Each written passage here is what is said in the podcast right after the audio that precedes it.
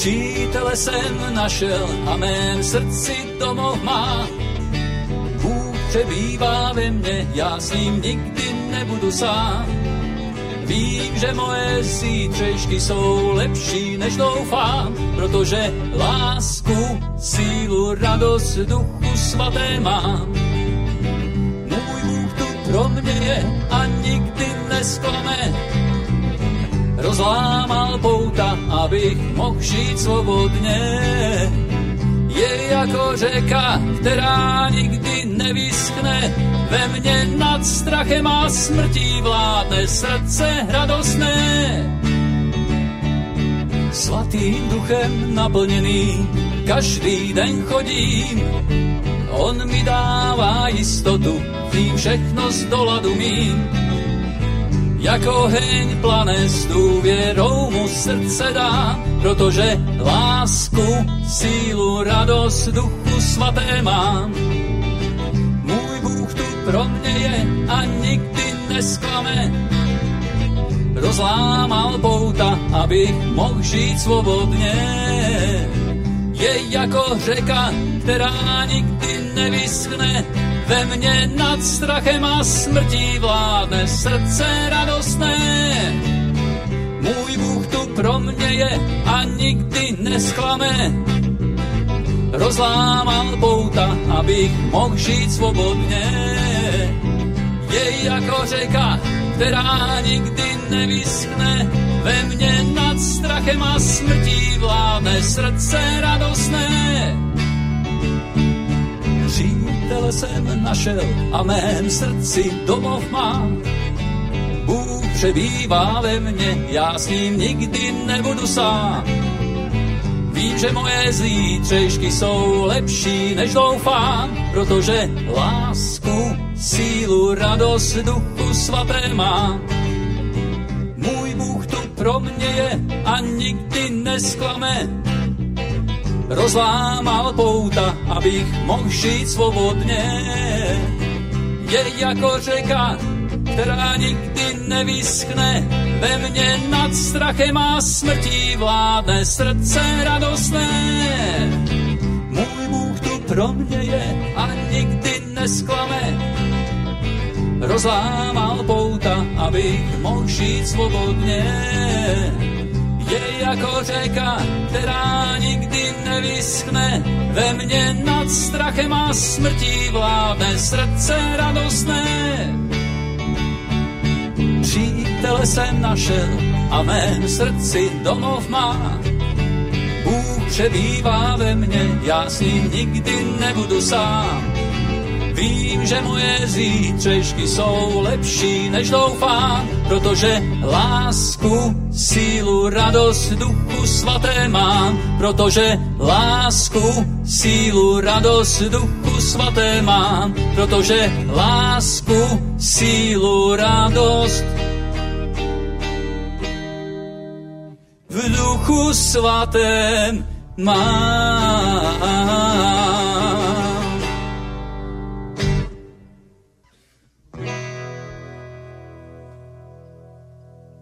Hodlám domů jet s Ježíše, okamžiku jediném. Bejvák mám zamluven v království nebeském. Nevím přesně, kdy je odjezd, nevím ani který den. Až svolá svojí církev, letím prvním odletem. Hodlám domů jet s Ježíšem, okamžiku jediném.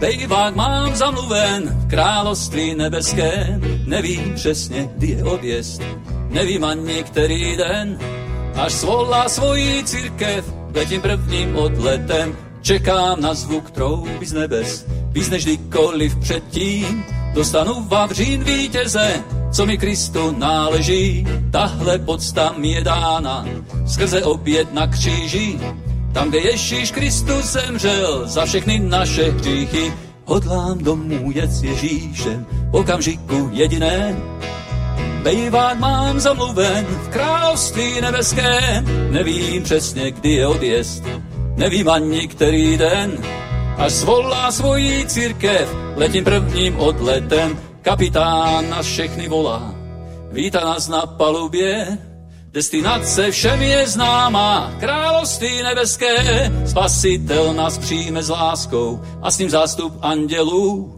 Všechno jsem to přijal vírou, slava našemu Bohu. Hodlám domů jet s Ježíšem, okamžiku jediném. Bejvák mám zamluven, království nebeské, nevím přesně, kdy je odjezd, nevím ani který den. A svolá svoji církev, letím prvním odletem, kapitán na všechny volá, vítá nás na palubě, se všem je známá království nebeské. Spasitel mě přijme s láskou a s ním zástup andělů. Všechno jsem to přijal vírou, slava našemu Bohu. Hodlám domů jet s Ježíšem, okamžiku jediném. Bejvák mám zamluven v království nebeském, nevím přesně, kdy je odjezd, nevím ani který den, až svolá svojí církev, letím prvním odletem, hodlám domů jet s Ježíšem, v okamžiku jediném. Bejvák mám zamluven, království nebeské, nevím přesně, kdy je odjezd, nevím ani který den, až svolá svojí církev, letím prvním odletem,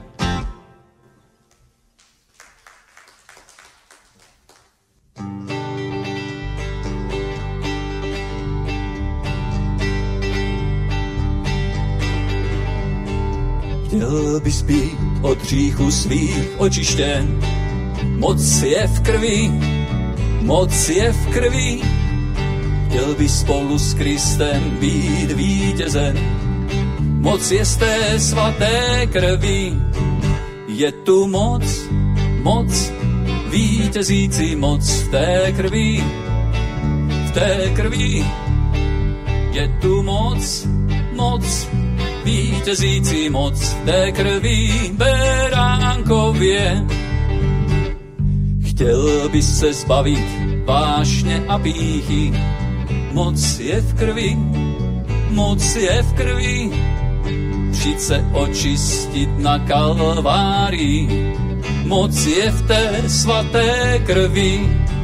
Je tu moc, moc, vítězící moc v té krvi té krví.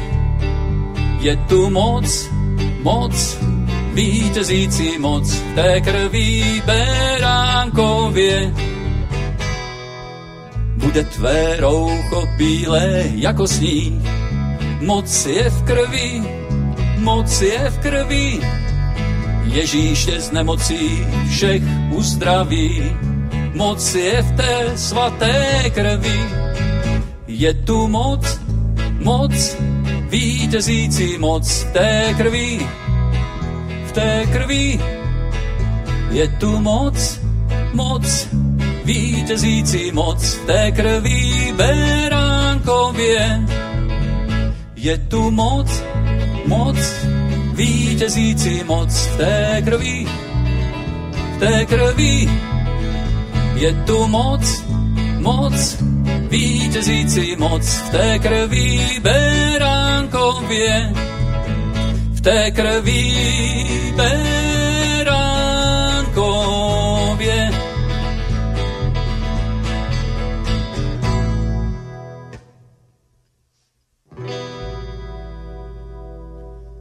Ty, pane, moc a vládu máš na věky, tobě je naše spasení, ty, pane, moc a vládu máš na věky, v tobě je naše spasení.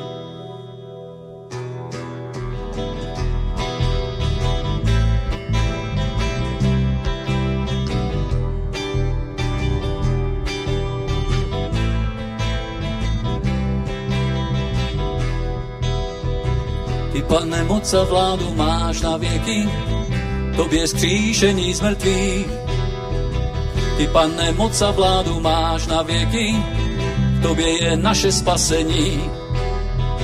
Všechno, co stvořil, drží slovem svým a čet, co dech má, vzdává ti chválu. Uzdravení nám nemoci dáváš, slabosti máme tvou sílu. Ty, pane, moc a vládu máš na věky, tobě skříšení z mrtvých.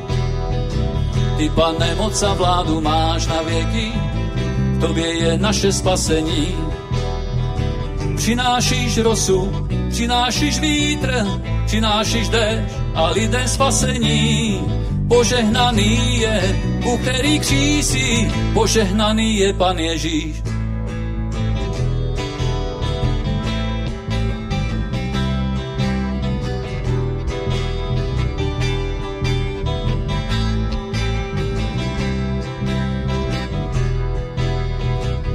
Pane, moc a vládu máš na věky, tobě skříšení z mrtvých.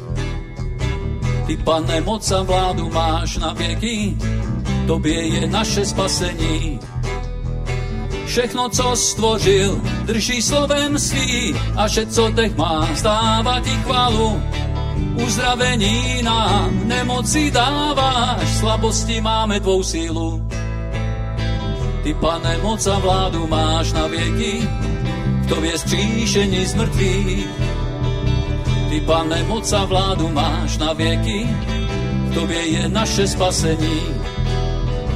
Ty, pane, moc a vládu máš na věky, v tobě skříšení z mrtvých.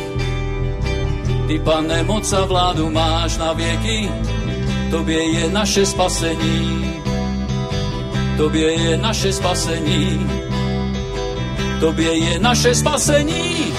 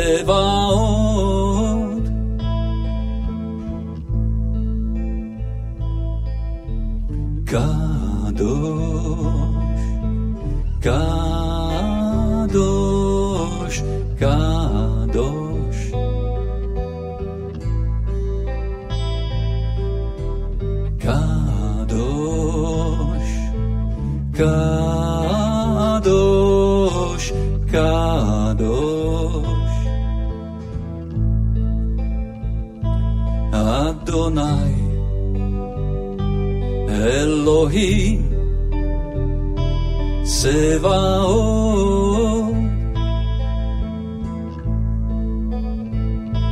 Adonai Elohim Sevaot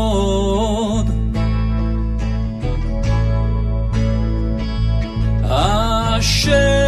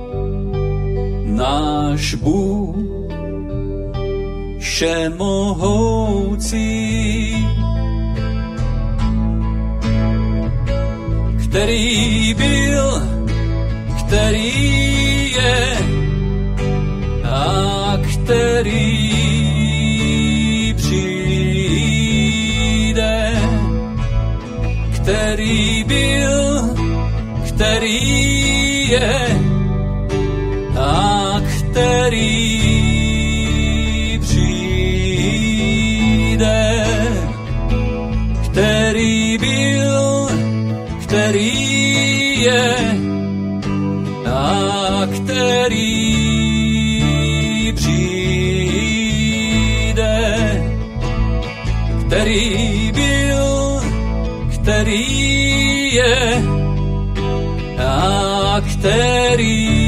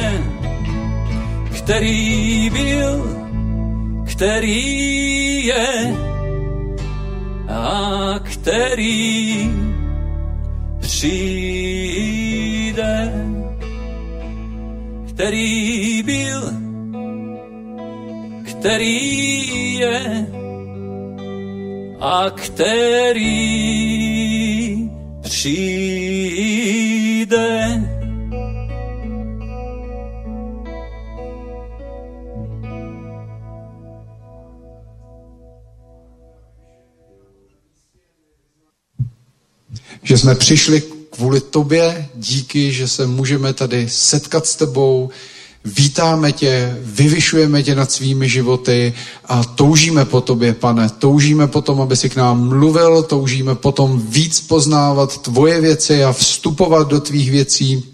Modlíme se za to, aby si dneska k nám mluvil, aby si otvíral nám svoje slovo. Děkujeme ti za tenhle společný čas. Děkujeme ti, že kdykoliv se dva nebo tři sejdou ve tvé jménu, ty jsi s nimi, ty jsi tam už dřív než my, ty jsi ochoten a připraven se s námi setkat kdykoliv. Děkuji ti, pane, za tenhle ten společný čas. Amen.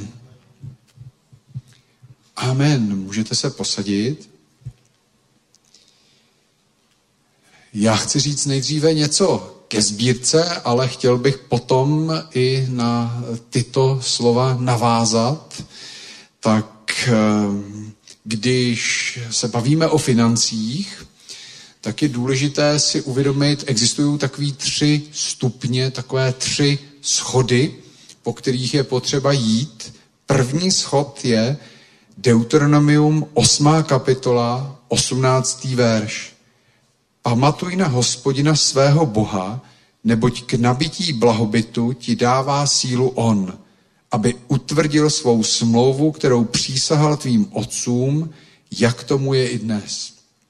Bůh je ten, kdo nám dává sílu k nabití blahobytu. Je důležité si to uvědomit, že všechno, co získáváme, když chodíme do práce, přijímáme z boží ruky.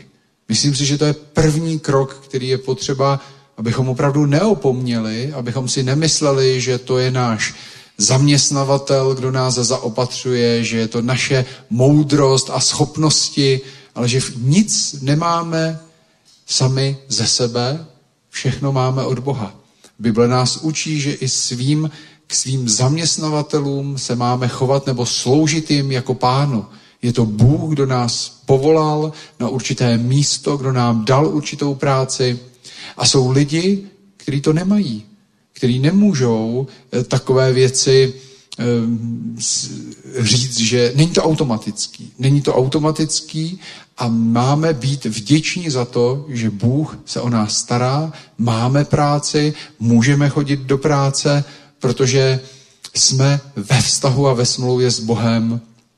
Druhý krok, kazatel 5, 18, komu Bůh dopřál bohatství a jmění a dovolil mu jich užívat, ať to přijme jako svůj úděl a raduje se uprostřed svého pachtění. Vždyť to je boží dar. Druhý krok je umět si užívat to, že Bůh se u nás stará a že nás zaopatřuje.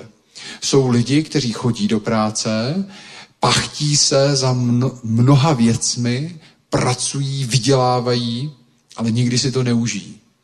Jsou lidi, kteří spoří, spoří a žijou stále pod určitým duchem chudoby a představě, že si nemůžou nic dopřát, užít, protože jejich srdce je plné strachu. Takže první věc je, Bůh nám dává schopnost získat bohatství, ale Bůh nám taky dává možnost si ho užít. Nebýt na něm závislý. Být od něj svobodný a přitom si ho užít. A potom je třetí krok, a to je ve skutcích 20. kapitola, 35. verš. Pavel tam říká, tím vším jsem vám ukázal, že máme poctivě pracovat, pomáhat slabým a pamatovat na slova Pána Ježíše, který řekl, požehnanější je dávat, než dostávat. A to je třetí fáze. Pokud si uvědomuju, že všechno, co mám, je z boží milosti, pokud to správným způsobem opravdu užívám a raduju se z toho, tak třetí krok je, že si uvědomuju, že jsem to taky proto, aby skrze mě další byli požehnáni. Abych investoval do dobrých věcí, aby se mohlo boží království tady na zemi šířit, abychom mohli požehnat ty, kteří nemají. Efeským 4.28.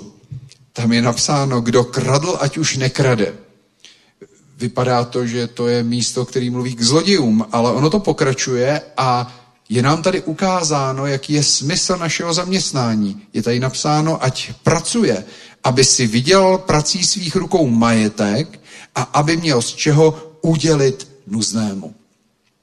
Zase Bůh nám dává možnost svou rukou vydělat majetek, dává nám zdraví, dává nám práci, stará se o nás jsme zabezpečeni a žijeme vděčností a užíváme dobrých věcí, ale to všechno je proto, nejen aby my jsme se měli dobře, ale mohli jsme udělit potřebnému a požehnat i ty, kteří nemají nebo kteří jsou na tom hůř.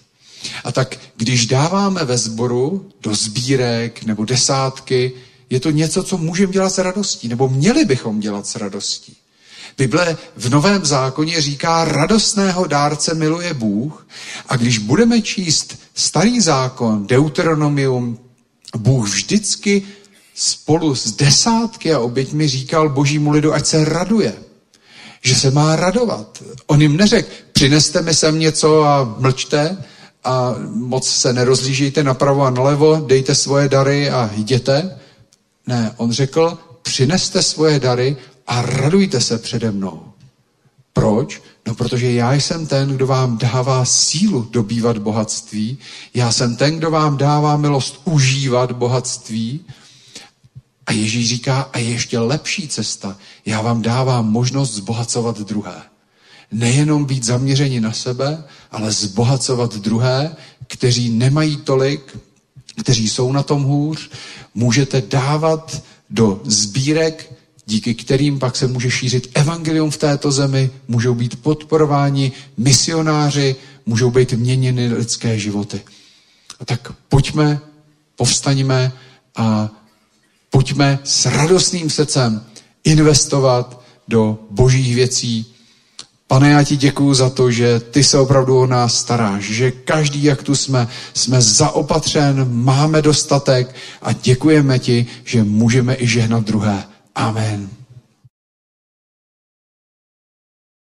Děkuji ti za každého radostného dárce. Děkuji ti za to, že se můžeme opravdu radovat nejen z toho, kdy přijímáme, ale i když dáváme a podporujeme druhé, podporujeme tvoje dílo, tak ať tyto peníze jsou dobře využity na tvém díle, ať jsou rozhojněny, ať je skrze to požehnaný tvoje dílo v této zemi, a poženej každého, kdo zasel do této sbírky mnohonásobně. Amen.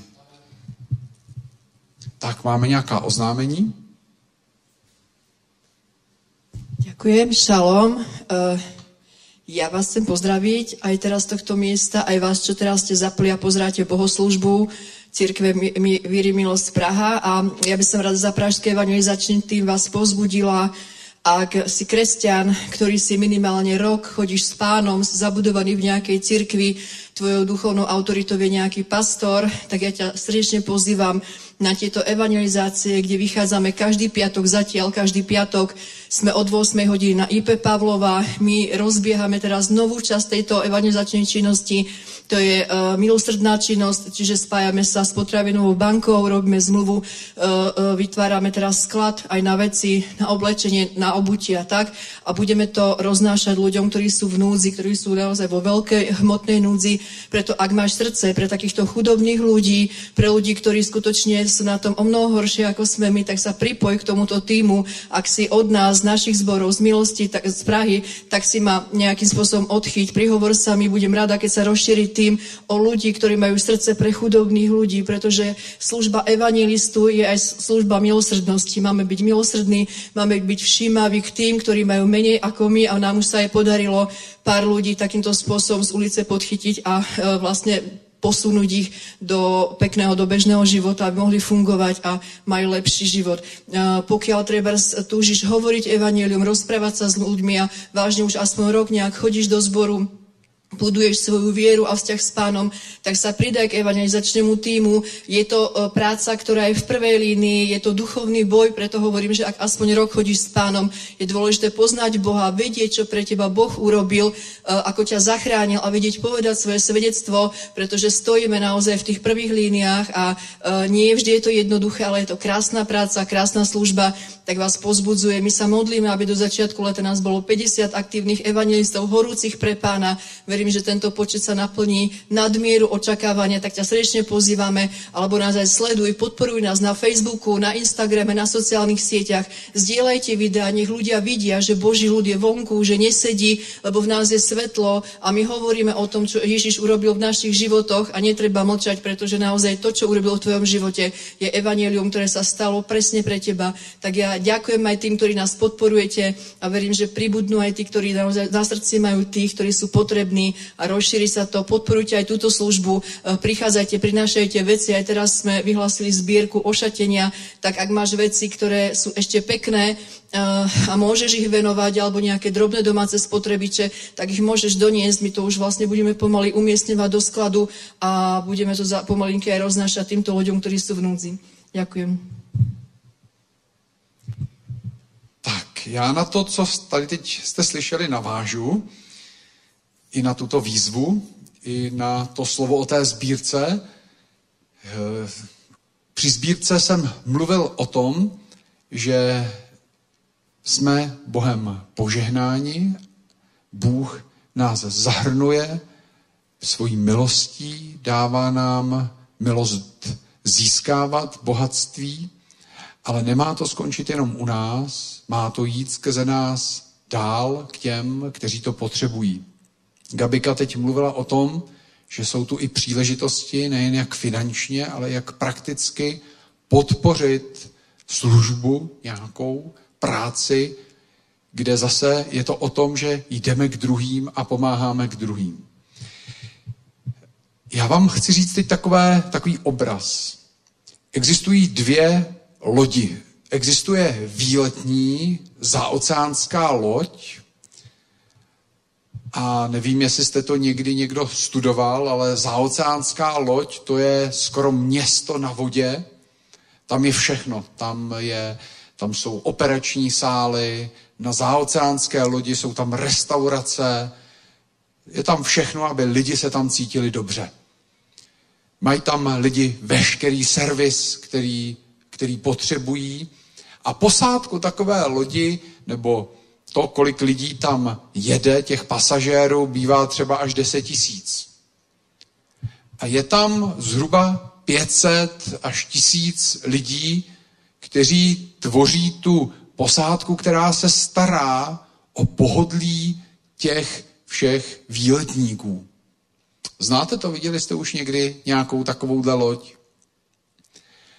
A potom existuje druhá loď, a to je nějaká vojenská loď, třeba letadlová, kde je taky třeba 6-7 tisíc lidí, kteří se starají o chod té lodi.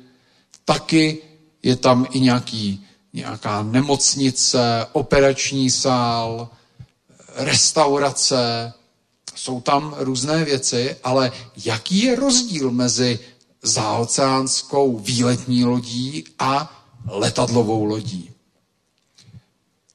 Podobný počet lidí je na každé té lodi, ale zásadní rozdíl je v tom, že na výletní lodi je velká skupina výletníků, kteří si zaplatili aby se měli dobře a skupina 500 nebo tisíce lidí, kteří se starají o jejich blaho a o jejich pohodlí.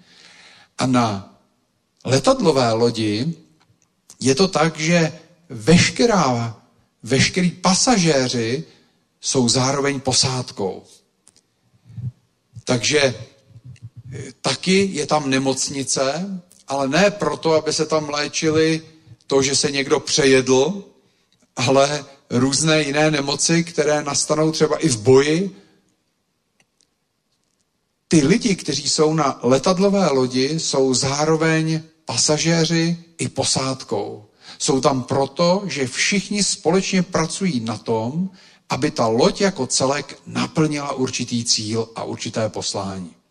Kdežto na výletní lodi je to tak, že pracuje jenom malé procento lidí, aby tomu většímu procentu lidí bylo dobře a nic jim nechybělo. Proč říkám tenhle obraz dvou lodí? Protože si myslím, že to jsou přesně dva druhy církví, který můžou vzniknout a vznikají. Jde o to, jak chápeme svoje poslání. Viděl jsem, že mnoho zborů funguje jako ta výletní loď. Je malá skupina lidí, která dělá skoro všechno a stará se o pohodlí větší skupiny lidí, kteří přichází, aby jim bylo poslouženo. Ale takhle to být nemá. Bible říká, že my všichni můžeme a máme žít jako Ježíšovi učedníci. Bible neříká, že jenom někdo je povolán jako učedník, a potom, že může být skupina lidí, kteří jsou povoláni jenom k tomu, aby přihlíželi, dívali se. Když Ježíš umíral na kříži, umřel právě proto, abychom mohli žít ten jeho život, jako ho on žil tady na zemi. Abychom mohli žít stejný život božích synů. Všichni. Neumíral za to, aby se určité místnosti naplnily spoustou posluchačů, ale aby náš život byl od základu změněn a žili jsme životy božích synů. Matouš 28 od 18. verše Ježíš přistoupil a řekl jim, Je mi dána veškerá moc na nebi i na zemi. Jděte ke všem národům a získávejte mi učedníky. Křtěte je ve jménu Otce, Syna i Ducha Svatého a učte je, aby zachovávali všechno, co jsem vám přikázal. A já jsem s vámi po všechny dny až do skonání tohoto věku. Ježíš říká, mně je dána veškerá moc na nebi i na zemi. Proto vy v této moci můžete jít a získávat mi učedníky. Měnit životy lidí, aby se z nich stali učedníci. A kdo je učedník, to je o kousek dál, ten, kdo zachovává všechno, co Ježíš učil. My si musíme uvědomit, že náš život není proměňován tím, pouze tím, co slyšíme, ale tím, jak na to reagujeme. Pokud zachováváme, to znamená, žijeme těmi věcmi, které Ježíš říká, náš život to mění a my se stáváme učedníky. Bůh má s tvým životem plán. Já jsem si dlouho myslel, že jsem to byl já, kdo našel Boha. Než mi Bůh ukázal, já jsem našel tebe. A měl jsem plán pro tvůj život, je to napsaný v Efeským, už před stvořením světa. Aby si byl přijat za syna skrze Ježíše Krista. Víte, to, že jsme uvěřili, to není, že uvěříme, tak se nám to někdo objeví, nový věřící, tak rychle, co s ním budeme dělat, tak mohl by pomoct tady nebo tamhle. Bůh má plán s každým z nás. A tím plánem není, abychom byli výletníci, kteří pouze chodí a posluchači, kteří poslouchají, ale abychom se stali činitelé Božího slova. Ježíš říká, ten, kdo opravdu pevně založí svůj život na skále, tak to je ten, kdo slovo nejen slyší, ale také ho činí. To je velice důležité si uvědomit, protože vím, že v církvi je určitý nešvar, že jenom posloucháme. Neříkám, že všichni, neříkám, že jste to zrovna vy, ale může se to stát každému z nás. Že se staneme pouze posluchači. Ale Bible říká, že skutečně pevný život, který obstojí pak v různých zkouškách, je založen na skále tehdy, kdy slovo slyšíme a zachováváme ho. A Ježíš řekl, učedníkem je ten, kdo je nejen učen, nejen, že k němu jdou určité informace, ale je veden k tomu, aby je také zachovával. A je tady napsáno, aby zachovávali všechno. To znamená, učedník není ten, kdo si vybírá, co se mu hodí, nehodí. Učedník je ten, kdo všechno zachovává. A tak já bych chtěl, aby opravdu církve se staly církvemi podobné těm letadlovým lodím, kdy každý ví, jaké je jeho poslání, kdy každý ví, že jsme tu společně k určitému úkolu, aby tenhle svět poznal Ježíše a opravdu vysíláme lidi do různých služeb.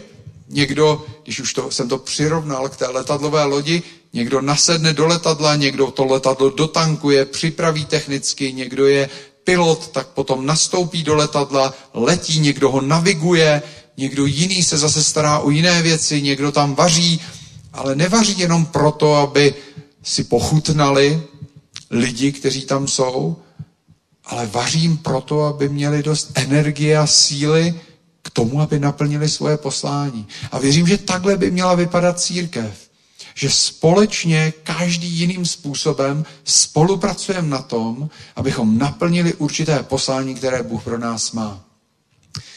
Pokud se z církve stane ta výletní loď, tak dřív nebo později dojde k tomu, že ta větší skupina lidí si začne stěžovat, že jim chybí to či ono a ta menší skupina lidí, která dělá všechno možný, se dostane do určitého vyhoření, dostane se do určité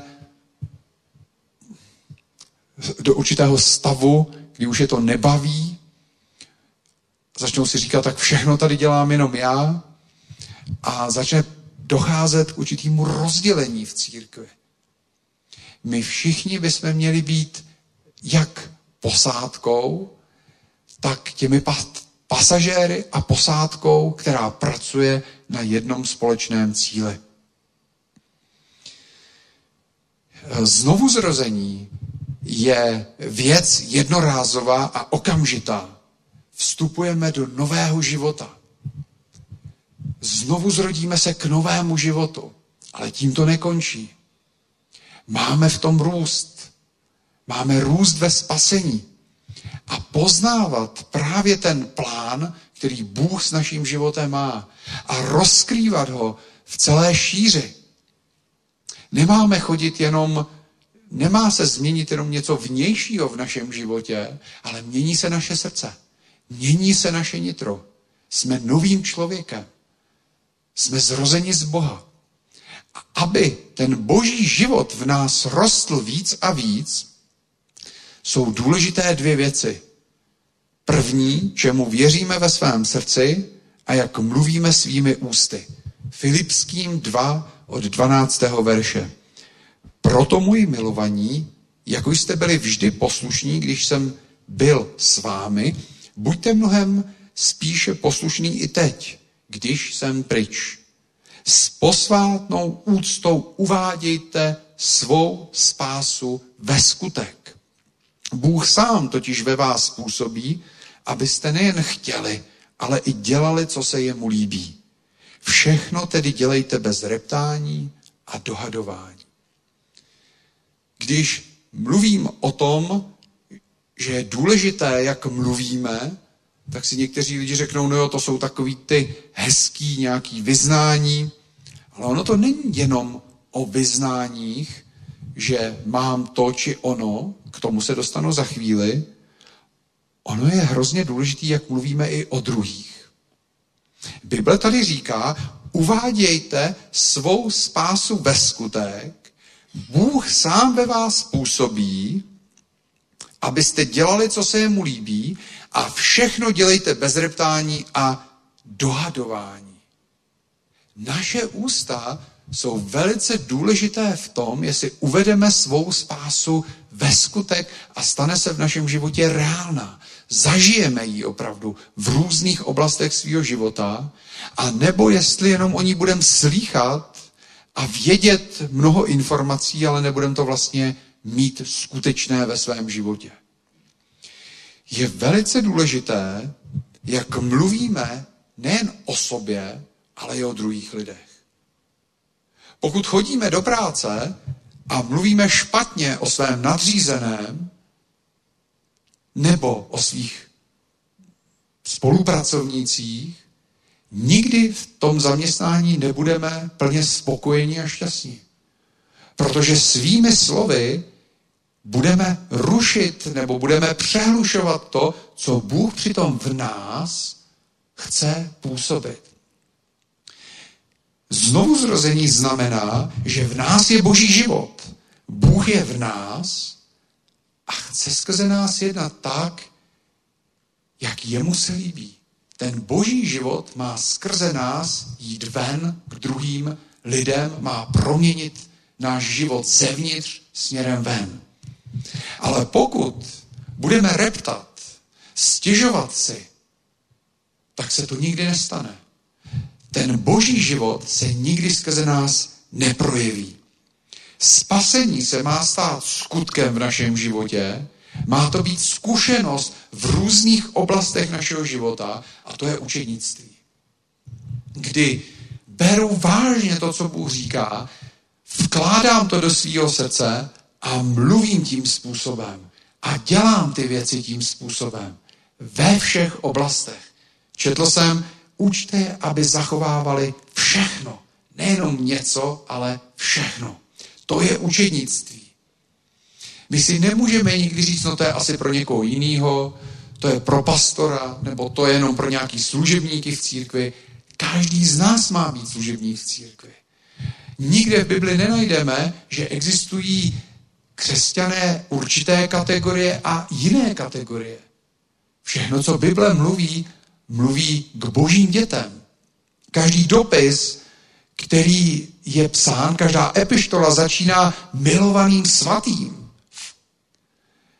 Není to určitému typu křesťanů, je to svatým.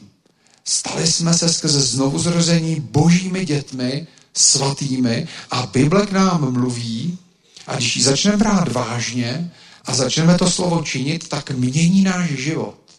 A první věc, které se to dotýká, je naše mluvení.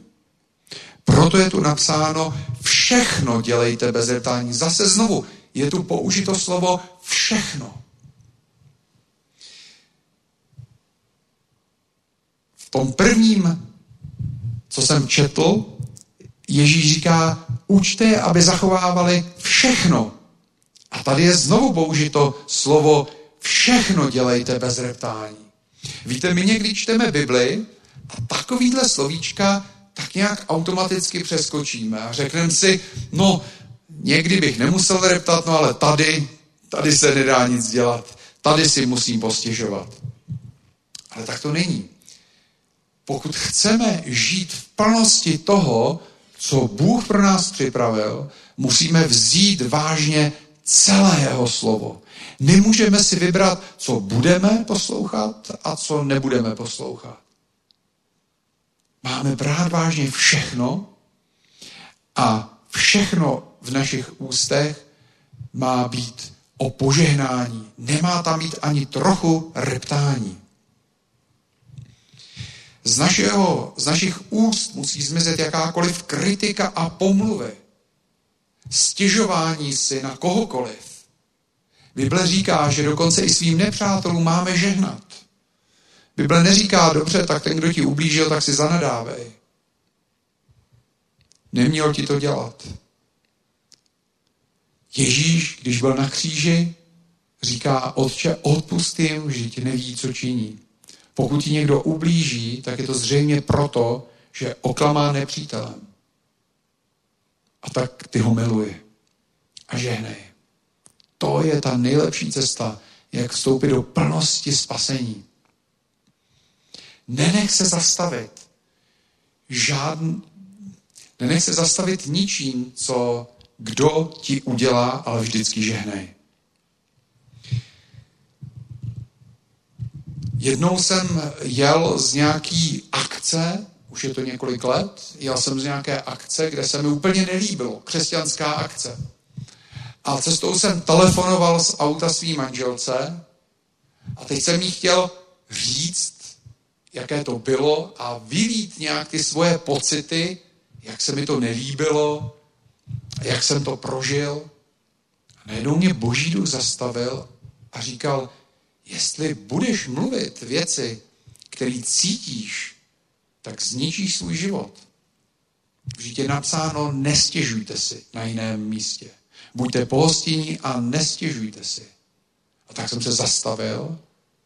Říkám, no tohle mě nikdy takhle nenapadlo. To jsou ty zjevení, které nám Bůh chce dávat a který mění náš život. A rozhodl jsem se, ani svý manželce, nikomu si nebudu stěžovat. A pokud se cokoliv stane v mém životě, tak to řeknu Bohu. Víte, sloužil jsem mnoho let jako pastor a často jsme sloužili lidem v různých problémech a doma jsme potom začali s manželkou o tom mluvit, když jsme se sešli. A říkali jsme, no tak já už nevím, co můžu ještě, on je takovej a takovej. Až nás zase Bůh zastavil a řekl, pokud budete o těch lidech takhle a takhle mluvit, tak je v tom akorát utvrzujete. Vy se utvrzujete v tom pohledu na ty lidi. Lámejte to, žehnejte. A teďka člověk si řekne, no jo, ale když ten člověk je opravdu takový, tak to mám začít mluvit jinak? Mluvil jsem tady minulou středu o významu mluvení. A pak jsem přišel domů a druhý den večer jsem četl nějaký mail, který mi někdo napsal a nebyl příjemný. Tak jsem tomu člověku odpustil, šel jsem si lehnout, zalezu do postele, vedle mě ležela Káťa a říkám, odpustil jsem, ale vzalo mi to radost. A teď mi najednou došlo, no, jestli tohle budu říkat, tak to budu mít. Jakub říká ve své epištole, že jazyk je jako kormidlo u lodi. A kam ho nasměrujem, tam ta loď pojede. My asi málo kdo máme zkušenost z ovládání lodi, ale asi mnozí z vás řídí auto. Takže bychom mohli dneska říct, že jazyk jako volant u auta. Kam ho stočíme, tam to auto pojede. A tak jak ležím v té posteli, tak mi došlo, najednou jsem si říkal, no jo, ale já opravdu nemám radost. Co mám tedy říkat? Najednou mi duch dal takový zjevení. Představ si, že bys jel autem a řídil se proti zdi. Tak taky nebudeš říkat, jedeme proti zdi, vybouráme se, bude to špatný, dopadne to špatně. Co bys dělal? No snažil by se strhnout ten volant jiným směrem, abyste to minuli. Je to tak? Víte, jsou lidi, kteří říkají, vy jste furt s tím vyznáváním, to přece takhle nefunguje, já nemůžu říkat, že mám radost, když nemám radost, nemůžu o tomhle člověku říkat něco dobrýho, když vůbec se nechová ke mně dobře. Ale to znamená, je to podobné tomu, jako kdybyste se autem řítili proti stromu nebo zdi a říkali jste, je to pravda, vidím tu zeď, za chvilku do ní narazíme, nemůžu prostě mluvit jinak, protože vidím před sebou tu zeď. Co uděláte? Strhnete řízení jiným směrem. A najednou mi to došlo. Jo, já můžu začít říkat něco jiného, protože jazyk je jako volant. Můžu začít říkat, já se raduju v Kristu který mě vždycky a ve všem posiluje. Já můžu žehnat a já žehnám. Nejenom, že odpustím, ale já žehnám. A modlím se za toho člověka, aby tě, pane, poznal a aby tě poznal ještě víc. Rozumíte tomu? Jazyk je váš volant. A pokud budete reptat a stěžovat si na různé lidi, situace, tak váš život bude opravdu těžký plný různých problémů. A vy si řeknete, no ale já nemůžu o tom mluvit dobře, protože opravdu je to všechno špatný, nestojí to za nic. Můžeš začít mluvit jinak. Tom je toto úžasný, že Bůh nám dal moc, dal nám jazyk jako stvoření, které je stvořeno k jeho obrazu, abychom svými ústy tvořili nové věci abychom povolávali k bytí to, co není. Nejen, abychom vyslovovali svoje pocity. Víte, pokud budeme mluvit to, co zrovna cítíme, tak náš život nikdy nedopadne dobře. Protože na pocitech je nejhorší to, že jsou hrozně proměnliví. Chvíli se cítíš tak a za chvíli se cítíš jinak. A když začneš vyslovovat to, jak se cítíš, tak se v tom akorát začneš utvrzovat. Proto nám Bůh dal svoje slovo, abychom vyslovovali jeho slovo nad svými životy i nad životy dalších lidí, abychom žehnali. A zjistíte, že váš život začne jít výrazně jiným směrem, jako když zahnete volantem a minete různý problémy, do kterých jste si ještě před chvílí mysleli, že se řídíte. Volant vašeho života je tady pod vaším nosem. Bůh stvořil člověka ke svému obrazu. Jak Bůh tvořil věci? Slovem. Je to tak? Bůh stvořil slovem věci, tuto zem. Jak tvořil člověk Adam? Taky slovem. Čteme, že pojmenoval zvířata mluvil, vyslovoval. Nezačal utíkat, je, to je lev, bojím se, ale vyslovoval slovo nad různými zvířaty a v Bibli jméno dává charakter. On povolával podobně jako Bůh určitý věci, protože člověk byl stvořen, aby vládl na této zemi. To byl původní záměr. A jak vládnou králové? Skrze slovo. Jste viděli nějakého krále, který by řekl, potřebuju postavit nebo opravit svůj hrad tak rychle, kde se ženou montérky a jdu to stavět. Král vládne slovem. A Bůh říká, že jsme královské kněžstvo. A takhle jsme byli stvořeni. Abychom vyslovovali slovo, které má moc a povolávali jsme k bytí to, co není. Ale člověk, když zřešil, začal svoje ústa používat špatným způsobem. Takže vidíme hned, jak Adam říká, bože, to ta žena, kterou ty jsi mi dal, jednou větou obvinil jak Boha, tak manželku, ona za to může, ty jsi mi neměl dávat. A tak přišel Ježíš. A zase vidíme a žil jako boží syn tady na zemi. A zase vidíme, čím tvořil Ježíš. Slovem.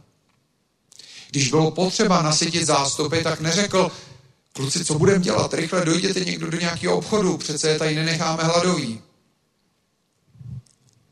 Ale vzdal díky Bohu, požehnal, to jsou všechno slova, požehnal.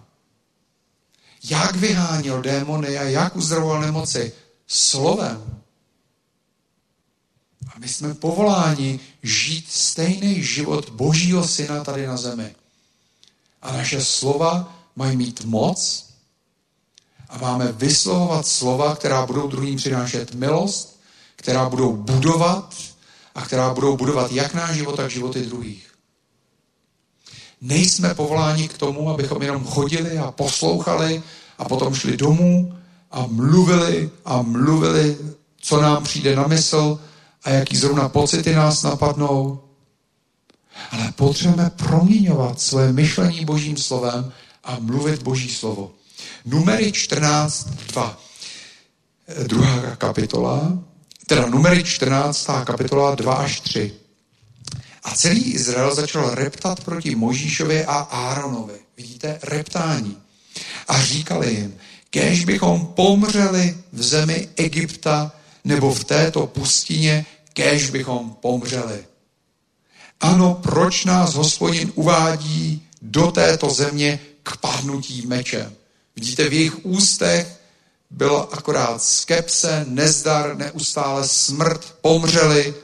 To je to, o čem mluvili. Naše ženy a naše dobro, drobotina budou se stávat kořistí. Zda nám nebude lépe vrátit se do Egypta. To je to, co oni říkali, když viděli určitý problém. A teď pokračuju 28 až 29 ze stejné kapitoly. Řekni jim, jakože já jsem živ, učiním vám podle toho, co jste promluvili v můj sluch. Vaše mrtvoly budou padat v této pustině.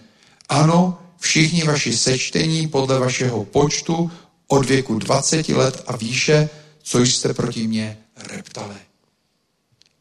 Tady vidíme jak to funguje. To, co vyslovovali, to se jim stalo.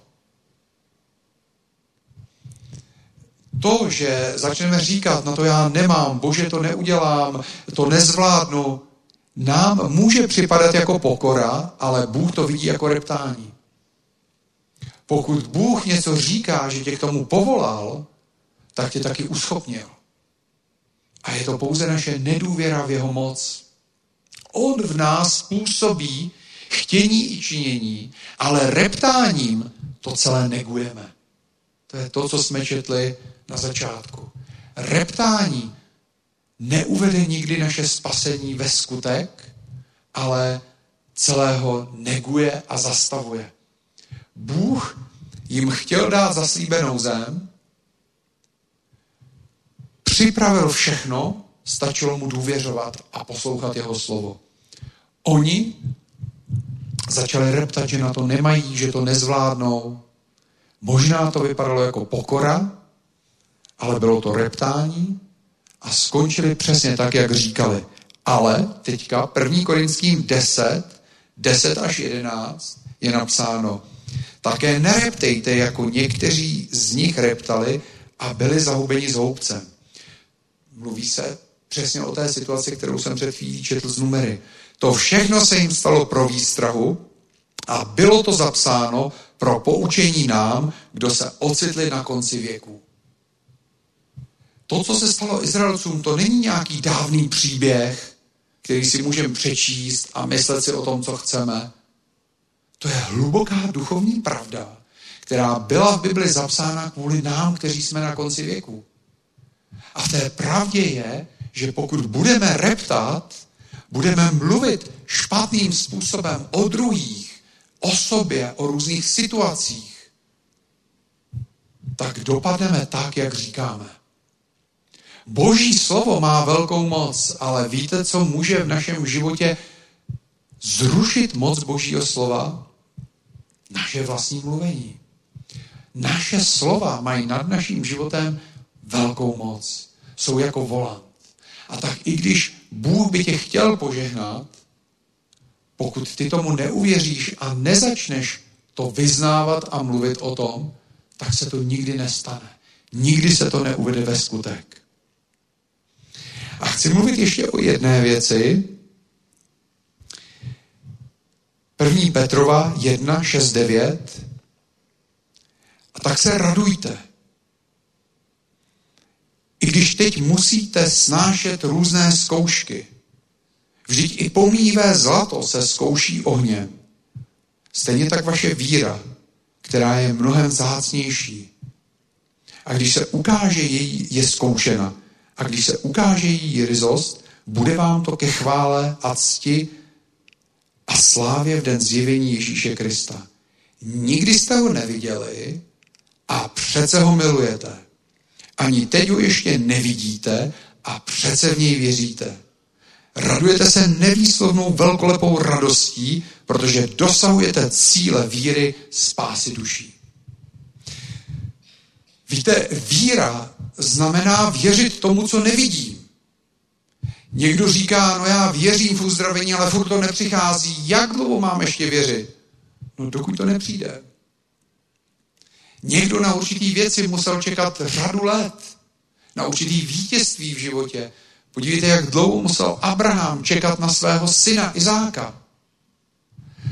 Takže víra je podstata toho, co není vidět. A stejně tak je to i mezi námi a Bohem. Milujeme ho, ale nevidíme ho. Nevidíme ho a přece v něj věříme. To je podstata víry. Věříme tomu, co Bůh říká, i když to nevidíme. Věříme Bohu, protože je to Bůh a protože On to říká. Bůh určil víru jako způsob, kterým odhaluje to, co je v lidských srdcích. Bůh by mohl teď přijít na tuhle zem a ukázat se všem lidem. Zatřást tímhle světem a dát se poznat všem lidem, že opravdu existuje. Proč to neudělá? Protože ty lidi by mu nikdy neuvěřili. Byla by vyloučena víra. A tak různí lidi by řekli, no jo, jasně, no, tak vlastně jo, seš. Ale nikdy by se neobjevily skrytý motivy lidských srdcí. Víra znamená věřit tomu, co nevidíme a necítíme a přesto tomu věříme, protože Bůh to řekl. A tomu se říká pokora. Tomu se říká věrnost. Víra je způsob, jak Bůh mění naše srdce.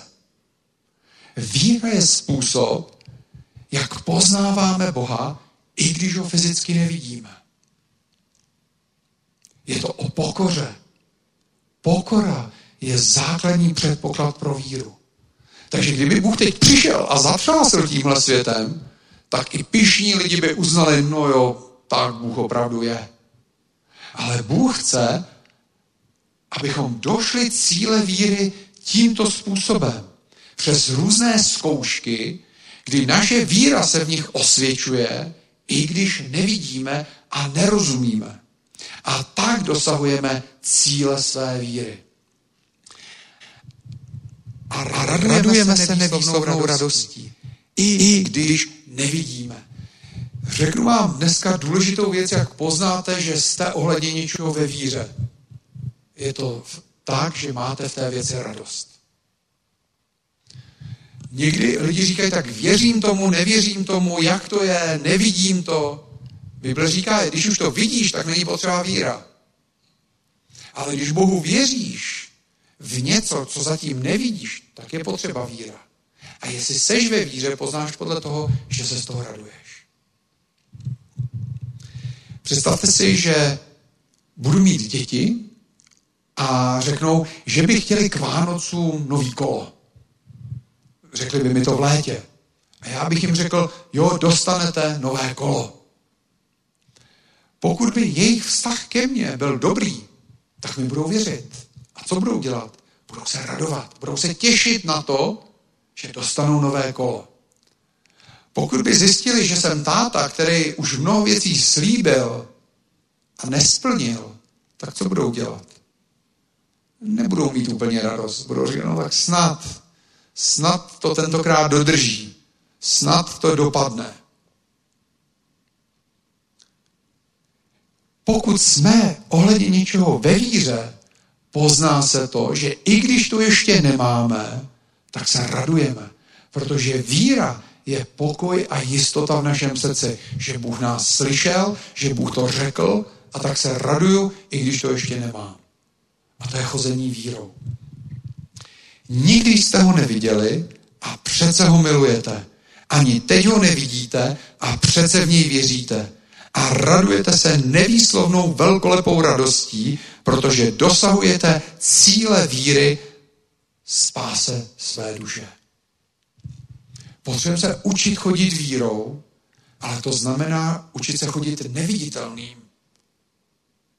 Víra v to, co vidíme, to není ta biblická víra. Potřebujeme brát vážně Boží slovo a i uprostřed zkoušek, které přijdou, se radovat. A víte, nejtěžší zkouška je čas. Když něco věříme a druhý den se to stane, tak je to skvělý, ale když něco věříme a věříme v to několik měsíců nebo let, tak je to daleko těžší. A představte si, že by třeba Abraham to vzdal ve víře pět dnů předtím, než dostal naplnění toho božího zaslíbení. Potřebujeme se učit, i když věci nevidíme, věřit, protože Bůh to říká, a radovat se nevýslovnou radostí, protože Bůh to řekl a tak docházíme cíle víry. Římanům 4 je napsáno o zmíněném Abrahamovi. On uvěřil a měl naději, kde už naděje nebylo. Uvěřil slovu, tak četné bude tvoje potomstvo. A teď, neochabl ve víře, i když pomyslel na své neplodné tělo, vždyť mu bylo asi sto let. I na to, že Sára již nemůže mít dítě. Nepropadl pochybnosti o božím zaslíbení, ale posílen vírou vzdal čest Bohu v pevné jistotě, že Bůh je mocen, mocen učinit to, co zaslíbil. Proto mu to bylo počítáno za spravedlnost. A tady chci spojit ty dvě věci, které jsem dneska říkal. Mluvení a víra v srdci. Abraham je napsáno, že se posílil ve víře v některých překladech. My se můžeme posílit ve víře tím, že začneme vzdávat Bohu čest, že to, co zaslíbil, je schopen učinit, i když to ještě není. Tohle je klíčové pro to, abychom došli cíle víry. A je to omluvení zase. Vzdáváme Bohu čest, protože to, co nám řekl, platí, i když to teď necítíme a nevidíme. Potřebujeme se opravdu učit nestavět svou víru na pocitech, okolnostech, na tom, co je vidět, ale na tom, co říká Bůh. Potřebujeme to, co říká Bůh, brát vážně ve všem. A když říká, že naše ústa jsou důležitou, důležitým kormidlem našeho života, musíme to vzít vážně a říct, Bože, postav stráž mým rtům. Ať opravdu mluvím jenom to, co buduje, to, co žehná. A potřebujeme se naučit ve víře radovat. A k tomu nám pomůže zase to, že svými ústy, i když ještě nemáme to, co nám Bůh zaslíbil, mu vzdáváme čas, že je mocen to učinit. Chtěl bych se za vás modlit, za nás, za všechny, aby opravdu jsme, nebo kdo chcete, tak bych chtěl dát teď výzvu, aby jsme opravdu vydali svoje ústa Bohu a požádali ho, ať dá stráž našim rtům, aby z nich nevycházelo žádné reptání, aby jsme nemluvili jen nějaké svoje pocity, jak se cítíme, co my si myslíme, ale pojďme se učit opravdu mluvit to, co žehná, co buduje a co tvoří dobré věci. Stejně jako Bůh. Jsme boží synové, stvoření k božímu obrazu, abychom mluvili boží slovo, které buduje a proměňuje náš život i životy druhých. A naše ústa mají moc ve zkouškách, kterými procházíme, nás posílit ve víře. Když i uprostřed toho, že zatím nevidíme, nemáme výsledek, začneme vzdávat Bohu díky. Že je mocen učinit to, co zaslíbil. Vidíte, jak jsou naše ústa důležitá? Můžou nás posílit ve víře.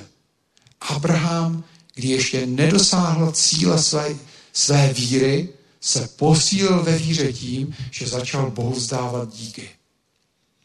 A Petr nám říká, a poštol Petr, že takhle to máme dělat i my.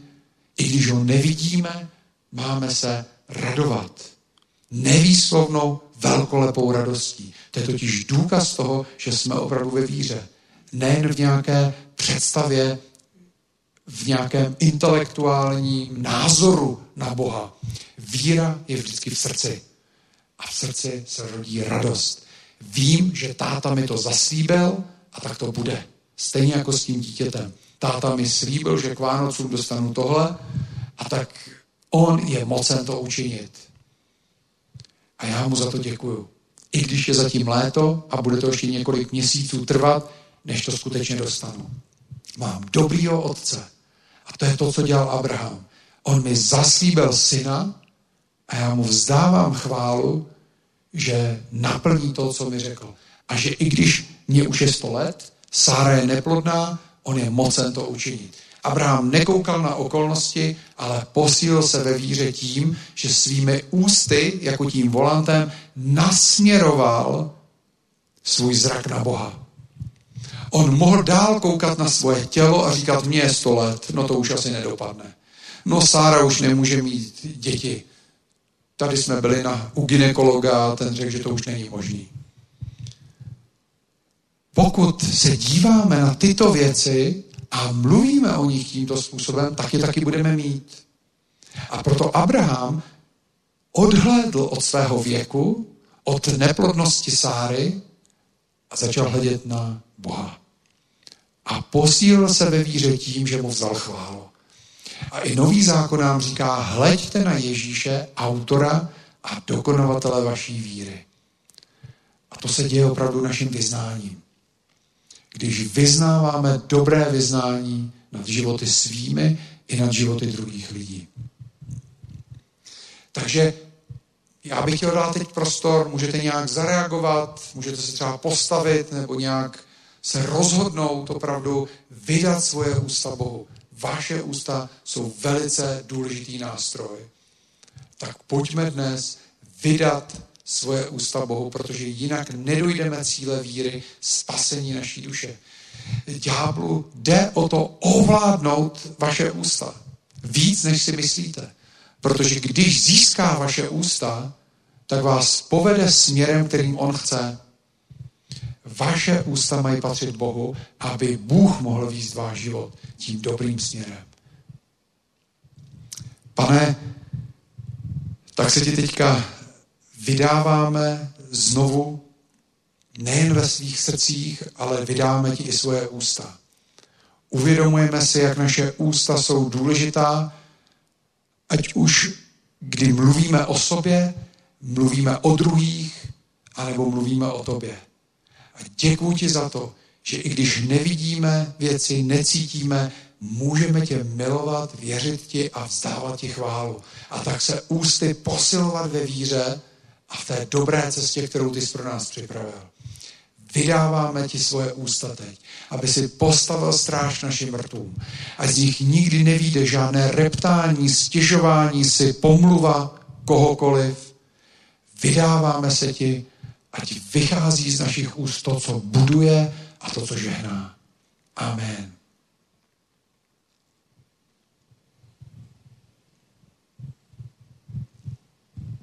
Pojďme vzát Bohu chválu. Bůh je dobrý a je dobrý to říkat. Je dobrý to vyznávat.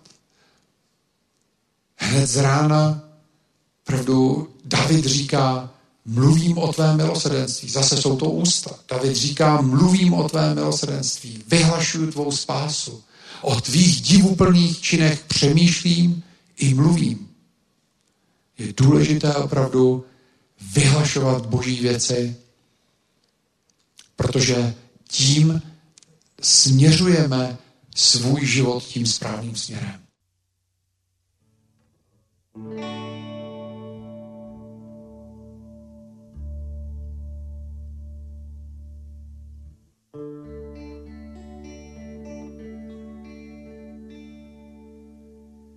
Když jsem dveřmi vcházel, již cítil jsem pokoj Kristův.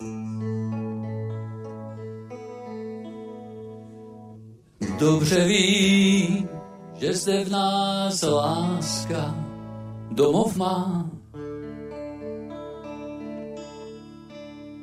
Neboť ty a já jsme boží chrám ze zpěvem andělů. Je to půda svatá, kde Bůh náš přebývá.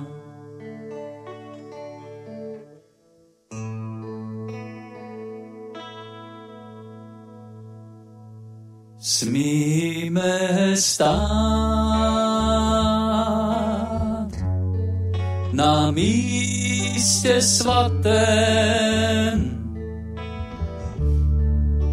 všude kolem nás jsou anděle, já to vím. Pojďme spolu stát a chválit Ježíše. Smíme stát, stát před Bohem na místě svaté.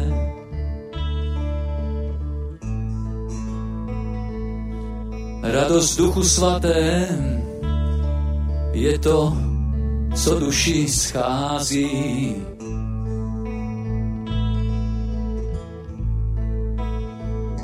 Spravedlnost a pokoj pak v Kristu nalézáš.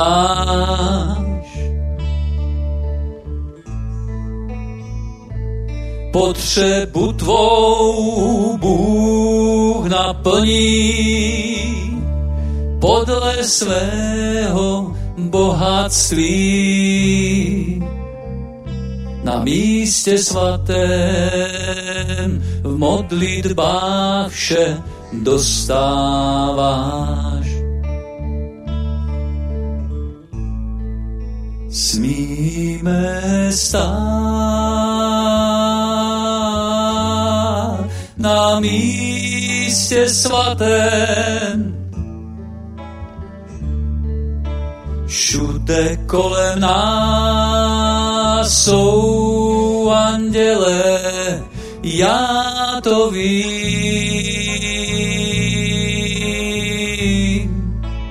Pojďme spolu stát a chválit Ježíše. Smíme stát, stát před Bohem na místě svatém. Smíme stát na místě svatém.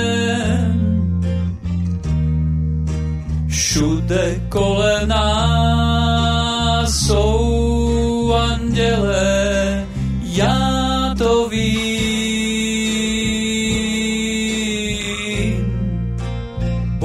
spolu stát a chválit Ježíše.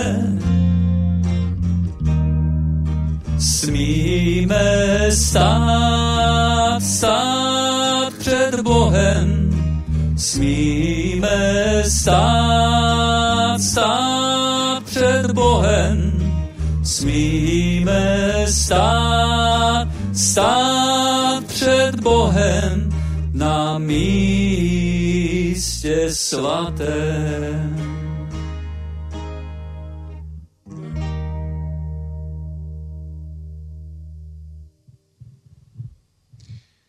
Chtěl bych teď ještě s vámi udělat takovou praktickou aplikaci k tomu, co jsme říkali.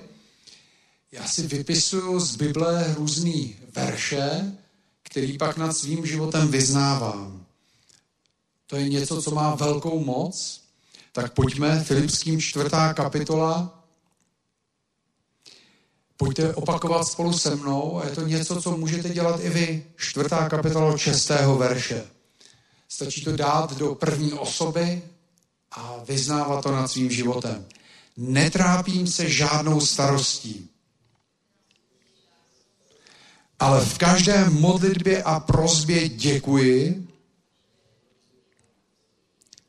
a předkládám své žádosti Bohu. A pokoj Boží, který převyšuje každé pomyšlení,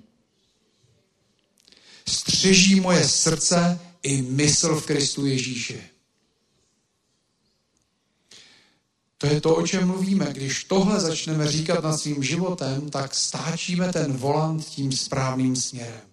Netrápím se žádnou starostí, ale svoje potřeby odkládám a předkládám v modlitbě Bohu. A boží pokoj, převyšující každé pomyšlení, střeží mou mysl. Podobně je to i 1. Petrova 5.7. Všechnu svou starost vkládám na Boha, neboť jemu na mě záleží. To je úžasný naučit se takovýhle věci, přemýšlet o nich, o nich a vyznávat je nad svým životem. Je to, jak když začnete stáčet volant tím jiným směrem, když jste se do téhle chvíle řítili proti zdi.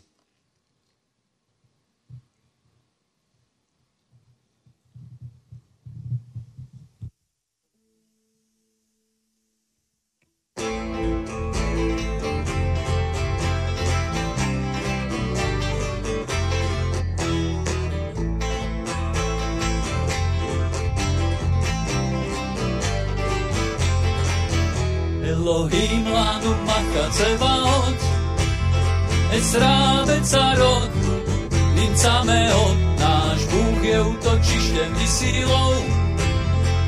Našich soužení, pomocí velkou.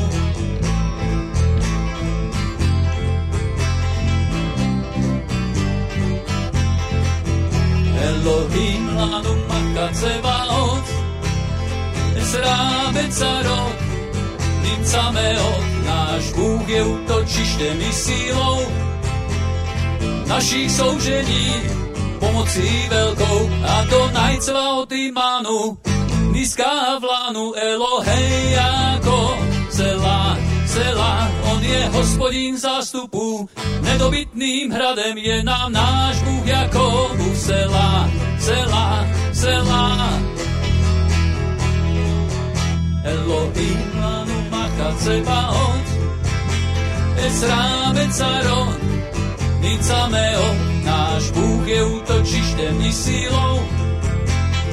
Našich soužení, pomocí velkou. A do najceva od imánu, nízká vlánu Elohej jako celá, celá on je hospodin zástupu, nedobytným hradem je nám náš Bůh Jakobův Sela, Sela, Sela.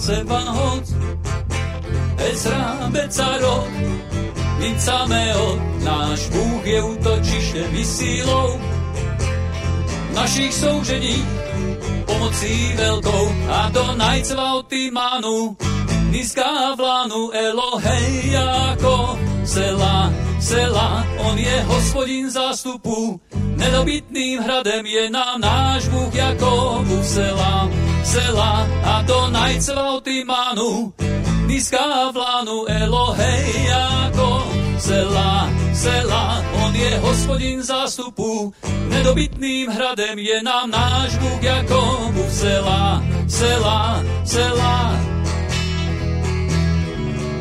Elohim lanu machat Tsebaot, Ezra Becarot, Incameot, náš Bůh je útočištěm i sílou našich soužení, pomocí velkou, našich soužení, pomocí velkou, našich soužení, pomocí velkou.